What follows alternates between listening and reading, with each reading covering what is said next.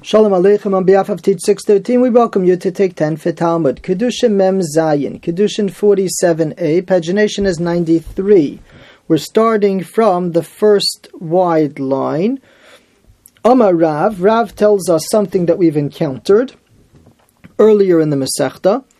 Hamekadish b'milva ena mikudeshes, because milva lehotza'a nitna. A person who tries to be Mekadesh a woman using a loan that was already tendered, that's not good Kiddushin. And the reason is because a loan is meant to be spent.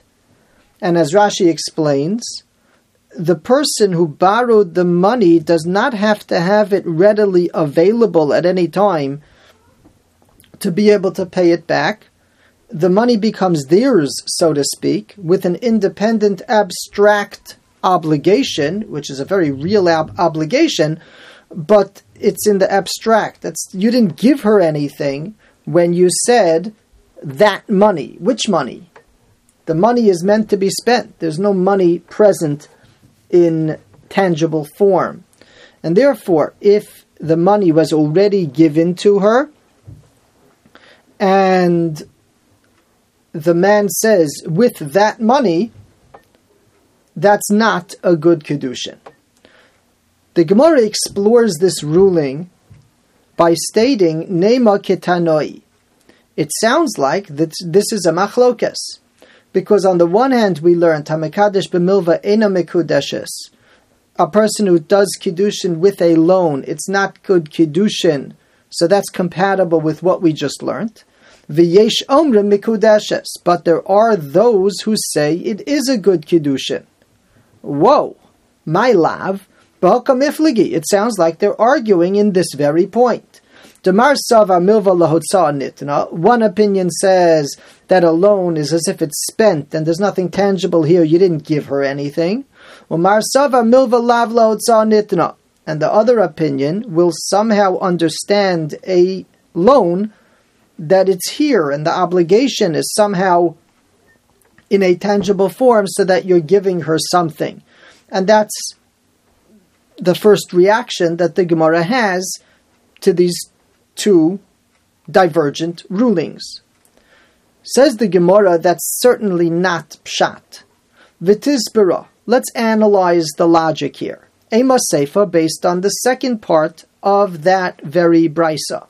Vishavim, everybody agrees, b'mecher, by a sale, if you're buying something. Kiddushin was the first case. Now let's discuss Mekech and Memkar business. Shezeh that it's a good sale. Iyamrit milva nitna b'maikoni. If this that they were discussing was the case of milva lahotza nitna, then where's the kinyan according to the opinion that it's indeed lahotza nitna? What would they be arguing? Why would that opinion change their ruling by a case of sale? And the Gemara responds, "B'mile uchri," that that brisa that you brought, that some say it's not a good kiddushin, and some say it is a good kiddushin, and they use the word milve alone. They were not talking about the same case that we thought they were talking about they're not talking about the case where a person gives her a loan and then afterwards says, with that money, it should be Kiddushin. But rather, what are we talking about? Lo, he said to her, his kat shali bimana, be mikudeshes to me with a certain amount of money. V'nimtza monachasar dinner, and turns out that it's missing the last component of that total sum is missing. Mar Sava Kasifa La Milsa eh? One opinion says that she finds it embarrassing to demand of him that last amount. After all, they're becoming husband and wife, and if she's going to ask for the last coin, the last quarter, for example, it doesn't look good. She's embarrassed of impressions. Omar Sava Lok Siva La Milsa, and one opinion says it's a good kiddushin because she's not embarrassed. She's entitled to the entire amount. Most of it was paid, and a little bit limitave, she's going to still have to demand the same as a down payment. And most of it was paid, and this opinion holds she will still be willing to demand the last coin. If the case was Mekach and Memkar business, then the Brisa told us Vishavim. In such a case, it's certainly Kona because there's no embarrassment. It's only by a husband and wife relationship that she would be embarrassed to ask for the very last coin, according to one opinion, and it was referred to as a loan. He's trying to be Mekadesh her by not giving her the full hundred. He gave her, for argument's sake, 90, and the very last amount was like a loan. You could either understand it as soon as he pays it up, he will have fulfilled the condition of paying up that last amount, which until now was a loan, or you could understand it that since she is embarrassed to demand it, it never actually works as a kiddushin. The Gemara continues and says, "Ve'ela hada Amar Rabbi Lazar iskacheli b'mana v'nasan la dinner hareze mekudeshes v'yashlim." There's a different brisa that says that if he said a hundred and he only gave her one coin towards that, it's a good kiddush and he just has to pay up. Lema ketanoi amra. One would think that perhaps this is actually the subject of a disagreement, and Rabbi Lazar was ruling like one side, and his ruling is not universal, because it's also the remainder is alone. And the Gemara says there's a major distinction. Amri, I'll answer you. Monachaser dinner kasifala milsa limitave.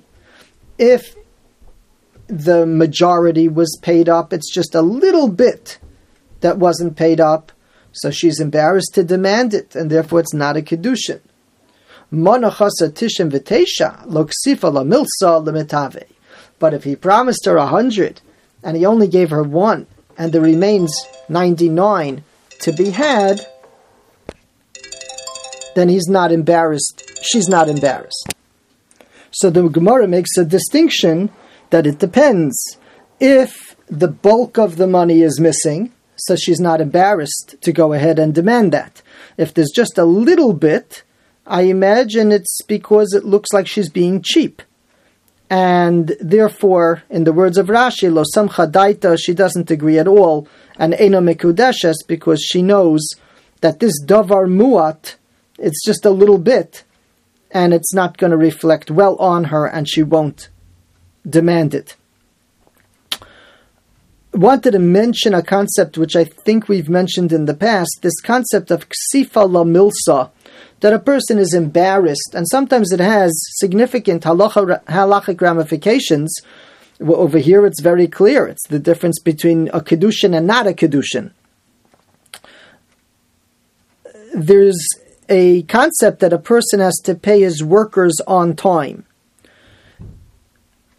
The way it's worded is if the worker demands payment, then he has to pay it on time. If the worker doesn't demand, Uh, there's not the same level of obligation. However, the commentaries explain that this is not because there's some technicality they have to demand and then the obligation kicks in, but rather the demand makes it clear that the person wants to get paid.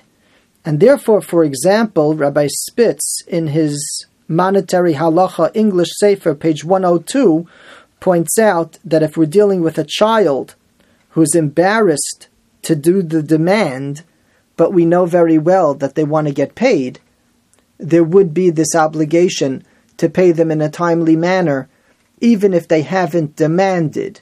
Whereas, going back to an adult setting where the person's no kasifa le milsa, they're not embarrassed to demand, then there may be a certain degree of liberties if it's understood that you don't have to pay that minute, but that you pay within a range of reasonable time, uh, maybe within the week, maybe when you get a bill, or whatever the arrangement might be, then there would be a little bit more liberty than in such a case where it's ksifa la milsa, where we're afraid the person is intimidated to make the ask. Yoshekoach, thank you for joining.